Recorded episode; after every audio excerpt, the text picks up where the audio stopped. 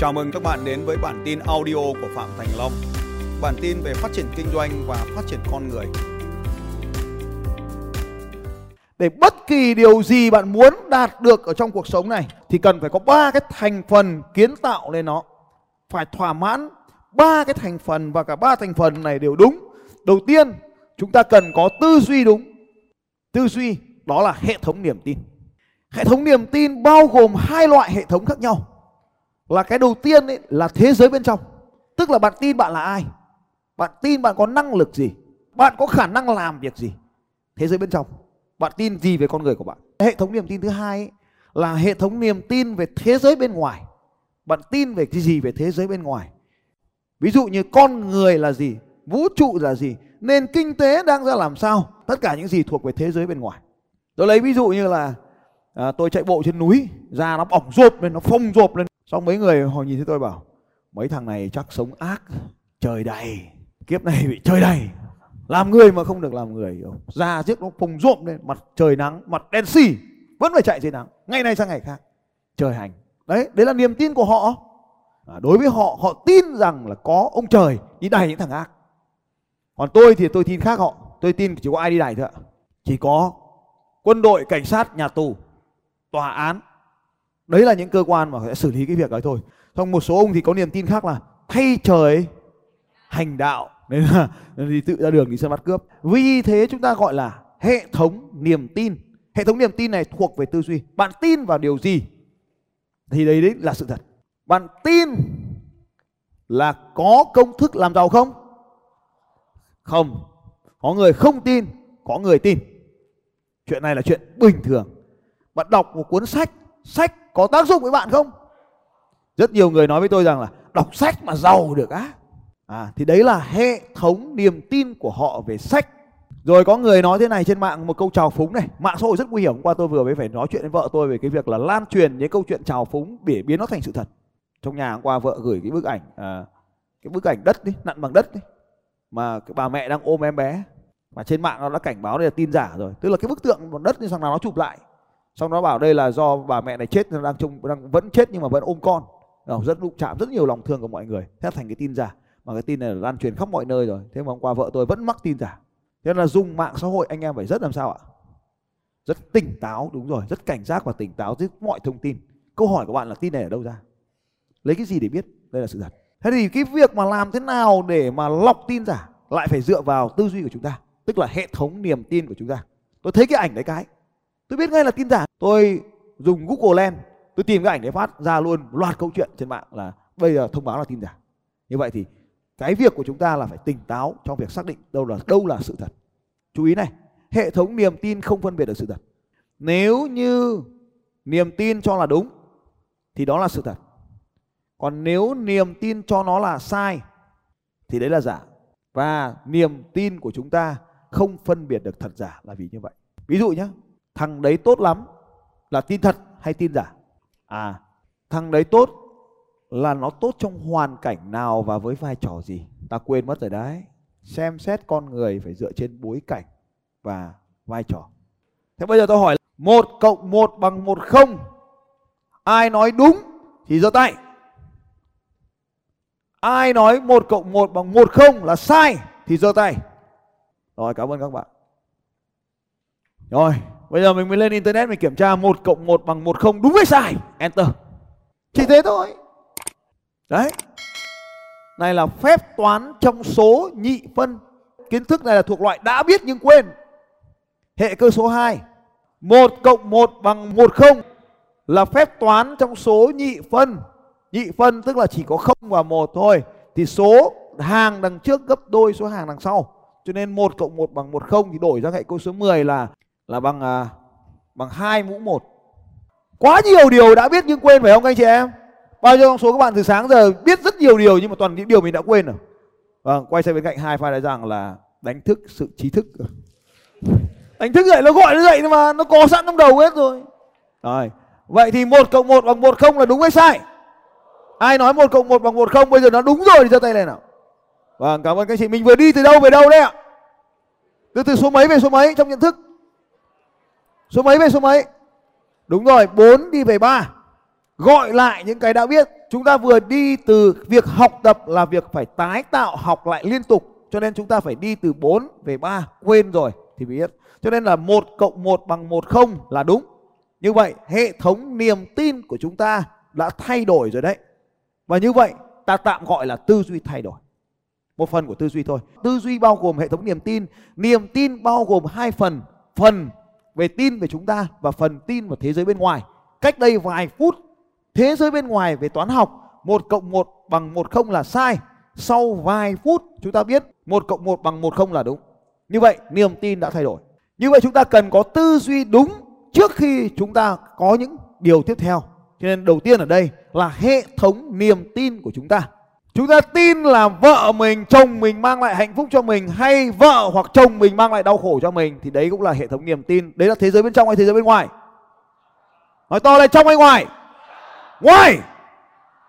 Chồng mình và vợ mình là bên ngoài mình chứ, bên ngoài mình. Là nó thuộc về thế giới bên ngoài. Cái gì không thuộc về mình? Ví dụ như tôi có khả năng chạy bên là bên trong hay bên ngoài? Bên trong hay bên ngoài? Tôi không biết điều này. Tôi ngu lắm là bên trong hay bên ngoài. Tôi không làm được đâu là bên trong hay bên ngoài. Tôi không quan tâm là bên trong hay bên ngoài. Bố mày biết rồi là bên trong hay bên ngoài. Đúng rồi. Cấy vào trong đầu mình những thứ mà hỗ trợ mình tiến lên. Cái gì giúp mình tiến tới điểm b thì đấy là tích cực. Còn cái điều gì nó giữ mình ở điểm a thì đấy là tiêu cực. Tôi lấy ví dụ không làm được đâu, làm làm gì, cố làm cái gì. Thì cái này là tiêu cực hay là tích cực? Cảm ơn các bạn. Nó là niềm tin cản trở, không giúp mình tiến tới phía trước. Nên nó là niềm tin tiêu cực. Đối với tôi, cái gì mà không đúng pháp luật, giúp mình đạt được nhưng nó vẫn vi phạm những nguyên tắc thì nó là tiêu cực. Thế thì làm sao biết là nguyên tắc nó là đúng? Đấy, thì câu hỏi là làm sao để biết nó là đúng? Làm sao để nó biết là tích cực? Làm sao để biết nó là tiêu cực? Nhận thức được điều này thì mình đã lên một level mới của sự thức tỉnh. Làm sao mình biết đấy là sự sự thật? Làm sao biết nó đúng? Có thằng rất quý tôi. Nó rõ ràng là biết là tôi không ăn thịt gà được. Răng giờ ra nó rụng hết rồi, rụng răng rồi. Mà nó phải chọn cái loại gà thật ngon. Gà bay trên trời ấy, các anh chị biết có loại gà bay trên trời không? Gà bay được ấy. Anh chị có xem cái xem cái tiktok mà gõ gõ gõ cái con gà nó bay trong rừng xuống không? Thì con gà nó nó ngon thì nó bé, nó nhẹ, mà nó lại sống bằng cách là nó bay truyền cành ấy, nó rất là khỏe, rất là dài dài hơn tất cả các loại gà trong mà các anh chị được gặp. Thì nó mang đến nó biếu tôi gà quý, tự tay em vặt lông biếu thầy. Cuối cùng làm gì đâu. Cho nên là ở đây các anh chị em cũng chú ý là cái tư duy, cái niềm tin rất là quan trọng. Cái niềm tin rất là quan trọng. Tôi đang trong giai đoạn giảm cân để chuẩn bị vào giải đấu. Xong mang đồ ăn đến. Xong tôi không ăn được. Mang con tôm hùm rất to năm con tôm đại tướng mấy cân một con, từ rất xa đến xong mời thầy ăn. Không ăn thì cũng không được, mà ăn ít thì nó cũng buồn. Nên là cứ gấp qua gấp lại, khổ thân. Đấy, cuộc sống nó nhiều lúc nó sai cái chỗ đấy đi, cái là là tôi nói với các anh chị em là sai cái tư duy thì tất cả cái hành động chăm sóc nó trở thành đau khổ cho người khác. Đang giai đoạn giảm cân cật tụt bậc thì lại mang gà với tôm hùm đến chơi ác thế là tôi làm gì được đâu. Thế là tôi vẫn phải vào bếp để phục vụ các ông. Cuối cùng là khổ tôi ra, trong khi tôi cần ngủ sớm. Khổ, rất khổ. Cái tư duy nó sai. Tư duy nó còn ở chỗ này nữa. Này, các anh chị này. Anh chị nhìn tôm to như cả đan thế này. Căng, vất vả. Cái tư duy tiếp theo này. Đó là cái hệ thống giá trị. Ta sẽ thôi bàn về cái điều này bởi vì nó sẽ mất thời gian. Giờ chúng ta sẽ đến với khoa học và lập trình vận mệnh để ta hiểu hơn về cái điều này.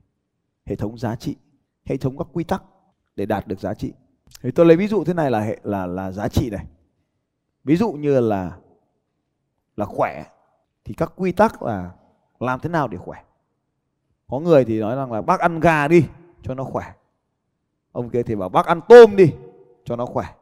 Trong cái thứ mà mình nói rõ là cho tao xin miếng rau mà không thằng nào cho. Đấy. Đi biếu cho thầy thì, thì thì mua đến một cái bó rau cải là thì nó hạnh phúc cuộc đời luôn. Thì một thằng biếu thịt thì thằng kia nhìn thấy thịt này ngon lại hôm sau lại đi biếu thịt. Cuối cùng toàn nhìn.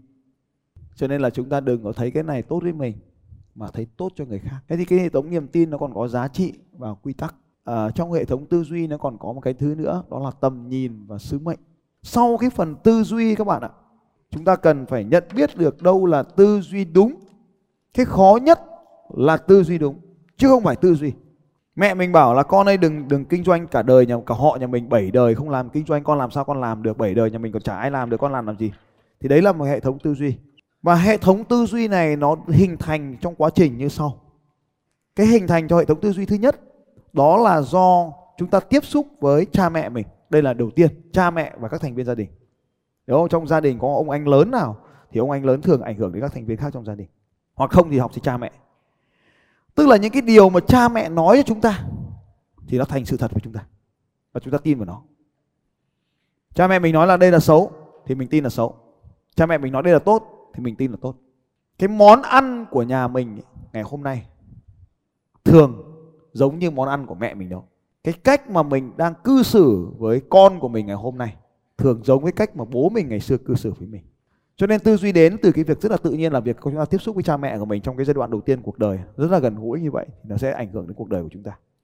Cái thứ hai là đến từ cái cái môi trường học tập của chúng ta. Hôm trước có một bạn trên TikTok có nói rằng là học trường Tây toàn bọn nhà giàu. Chả học cái gì. Khi mà mình nói rằng là không cần cho nó vào trường quốc tế đâu. Cũng đúng nhá. Đấy là một cái niềm tin mà tôi lại thấy đây là niềm tin của một anh diễn giả thôi.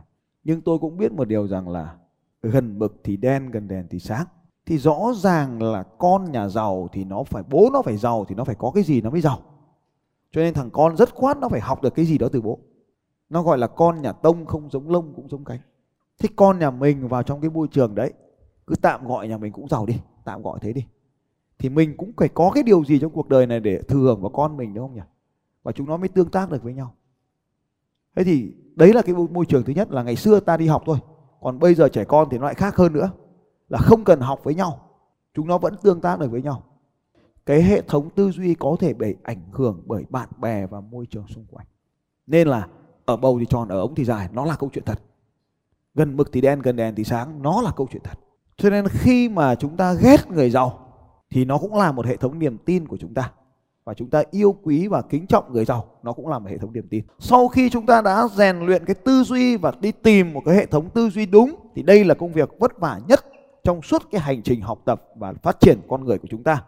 Các bạn hay gọi cái phần này là phát triển bản thân đây này. Tất cả là thay đổi hệ thống niềm tin thôi.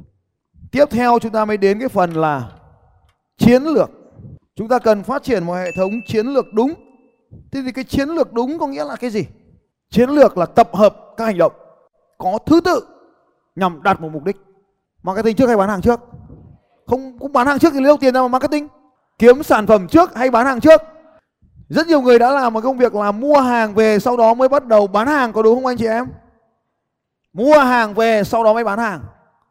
Ai ở đây trong nhà đã từng, bây giờ cũng thế, đã mua hàng về nhà và có hàng vẫn còn tồn động trong nhà nào, giơ tay lên cao này vâng cảm ơn các anh chị. Vì chúng ta sai phần tư duy cho nên phần chiến lược chúng ta bị sai. Tư duy đúng ở đây là không bán hàng của mình. Hoặc tư duy đúng ở đây là tôi tôi bán trước khi tôi mua hoặc tạo ra nó. Đến đấy mới là tư duy đúng. Thì từ cái tư duy đúng tôi bán trước khi tôi mua hoặc tạo ra nó, thì người ta bắt đầu mới tham gia vào quá trình bán. Nhưng mà đối với người thông thường ngoài kia thì người ta phải hỏi có hàng hóa thì mới bán được chứ. Còn cái người có tư duy bán hàng mới ở đây là tôi bán trước khi tôi mua tạo ra nó.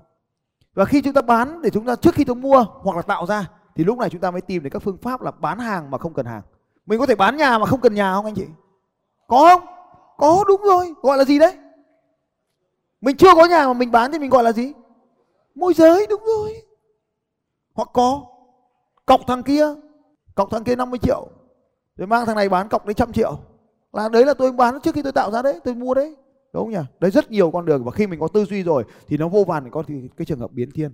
Lên mình lên tiktok. Mình thấy có ông có cái vòng trầm hương. Bán chạy quá.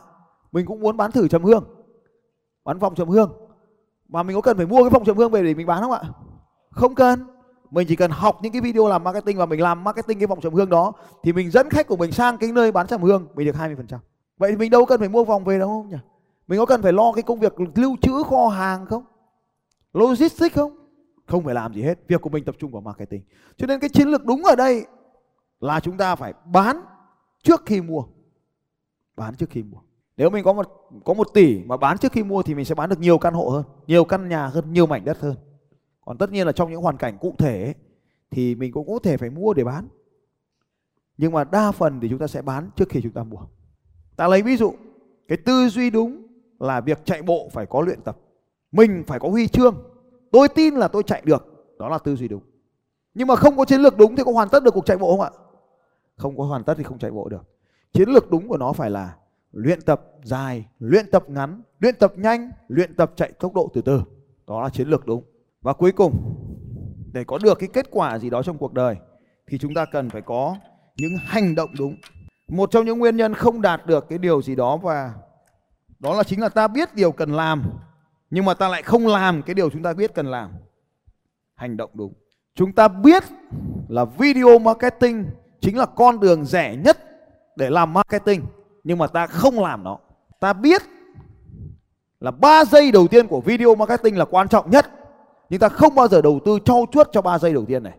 Ta biết là nghiên cứu từ khóa là công việc quan trọng phải làm để tìm hiểu nhu cầu của khách hàng. Nhưng ta không bao giờ dành thời gian để nghiên cứu từ khóa. Hầu hết, chúng ta chỉ dành thời gian để nghiên cứu sản phẩm. Như vậy thì để làm được cái điều gì đó có kết quả thì một là phải có tư duy đúng.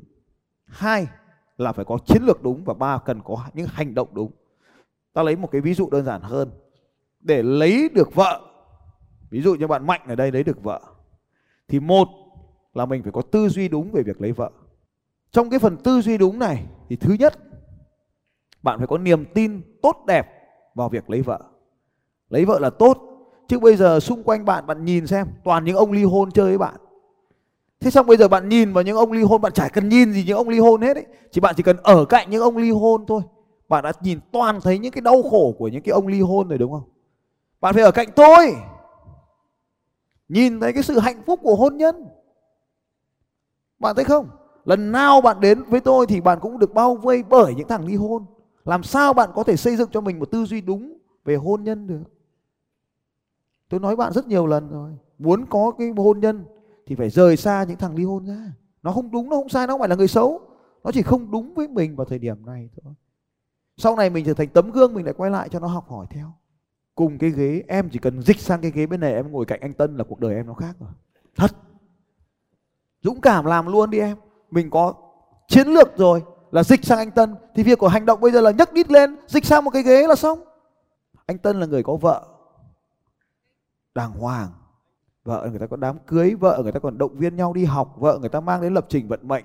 Vợ người ta đang ngồi dưới kia, em đâu, vợ tân rồi vơi tay vơi vẫy cho này. Đấy, người ta có vợ người ta đi học, người ta cổ vũ cái kia chứ. Cái con người nó thế này một là mình không biết là mình đang đúng hay sai.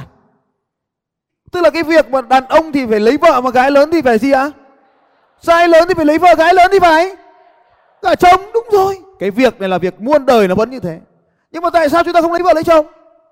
Vì cái hệ thống niềm tin của chúng ta, mà hệ thống niềm tin đến từ đâu? Một, hệ thống niềm tin đến từ bố mẹ mình có đúng không nào?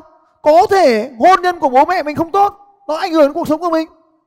Hai, đến từ đâu? Đến từ thầy cô giáo không phải tôi. Ba, đến từ đâu? Đến từ bạn bè anh em. Nói như thế rồi mà còn không hiểu. Muốn như vậy thì phải muốn có tư duy đúng thì phải làm như nào? Học theo những người đã có kết quả. Mà trong hai thằng ngồi cạnh mình ấy một thằng nó có vợ đi học cùng, một thằng không có vợ đi học cùng. Phải nhìn vào kết quả chứ. Như vậy thì muốn có tư duy đúng về việc lấy vợ thì phải ngồi cạnh thằng lấy vợ, chơi với thằng lấy vợ, nhậu với thằng lấy vợ, ngủ với thằng có vợ. Thì thứ ba là chiến lược đúng với việc lấy vợ. Trong cái nhóm chiến lược là nó có một cái chuỗi những hành động cần thiết để mình tiến tới cái việc lấy vợ. Trong cái chuỗi cái chiến lược này, cái hành động đầu tiên là thay đổi các mối quan hệ xung quanh mình. Mày đi với một thằng chưa có vợ, mày cạnh tranh làm sao được với nó? Nó có kinh nghiệm lấy vợ rồi. Tiền nó nhiều nó lại hot tiktoker. Nó lại được ăn tôm hùm nữa. Thế bây giờ mày đi với một thằng mà nó có lợi thế hơn hẳn mày như thế làm sao mày thắng được nó?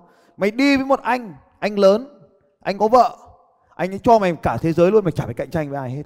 Đúng không? Thế bây giờ mày đi với các anh có vợ, mà các anh có vợ thì bao giờ người ta cũng có kinh nghiệm người ta chỉ cho mày. Cho nên có mới có chiến lược đúng được. Và nhỡ đâu, anh ấy có không dùng đến hay cái gì đấy giới thiệu cho. Còn ví dụ như là em vợ này, hay là học trò của vợ này, hay là bạn gái của em trai này, nhiều lắm. Rất là như thế.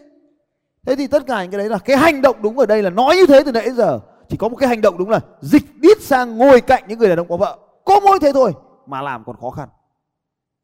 Cho nên các anh chị em thấy không ạ? Tư duy đúng có đủ chưa? Tư duy đúng.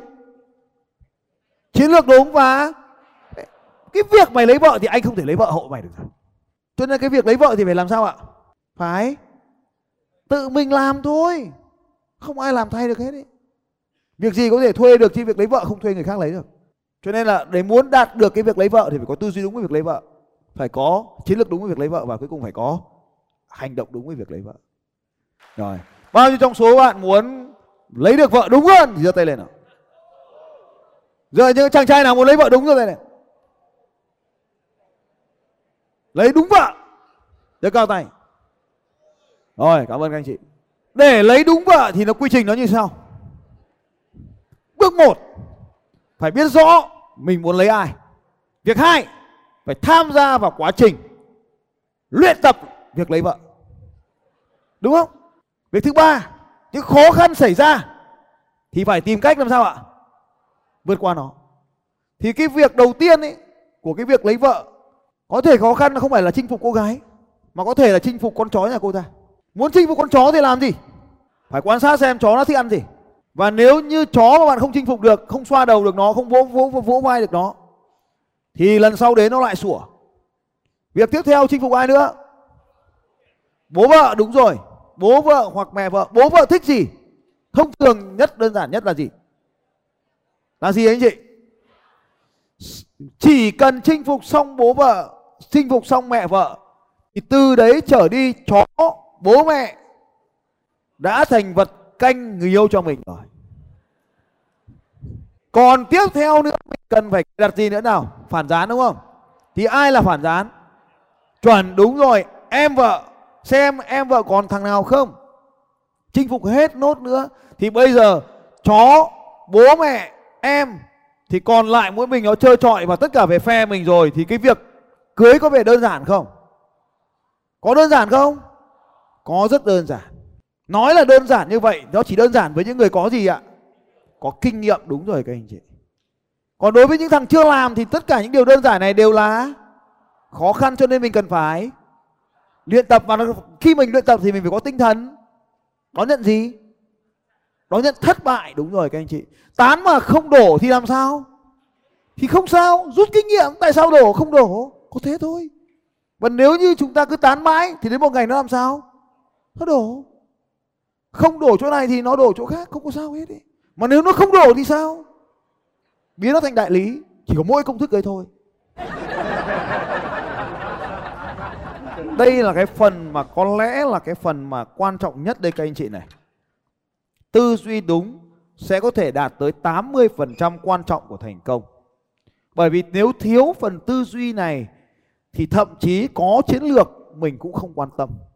Và thậm chí là nếu có sai phần tư duy này, giống như bạn mạnh vừa rồi đấy, có chiến lược đi chăng nữa, thì dịch đít sang là đơn giản như vậy, vẫn không làm.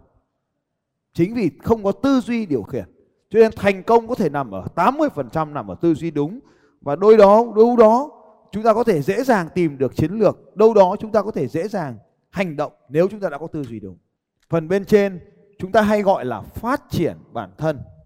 Phần bên dưới chúng ta hay gọi là phát triển kinh doanh. Nếu chúng ta đang làm kinh doanh nếu những chiến lược này về kinh doanh phát triển bản thân. Ông thầy Jim Jones là một ông thầy của rất nhiều triệu phú trên thế giới. Ông mất rồi mất được khoảng à, 14 năm rồi 13 năm rồi. Ông ấy nói thế này phát triển bản thân phải đi trước phát triển kinh doanh. Nếu như chúng ta không có những tư duy đúng thì cái chiến lược cũng không được ghi nhận bởi vì chúng ta sẽ dùng cái hệ thống niềm tin của chúng ta sai đúng đấy, để chúng ta phán xét các cái bài học và sau đó thì nó không đến được với chúng ta. Xin chào các bạn và hẹn gặp lại các bạn vào bản tin audio tiếp theo của Phạm Thành Long vào 6 giờ sáng mai.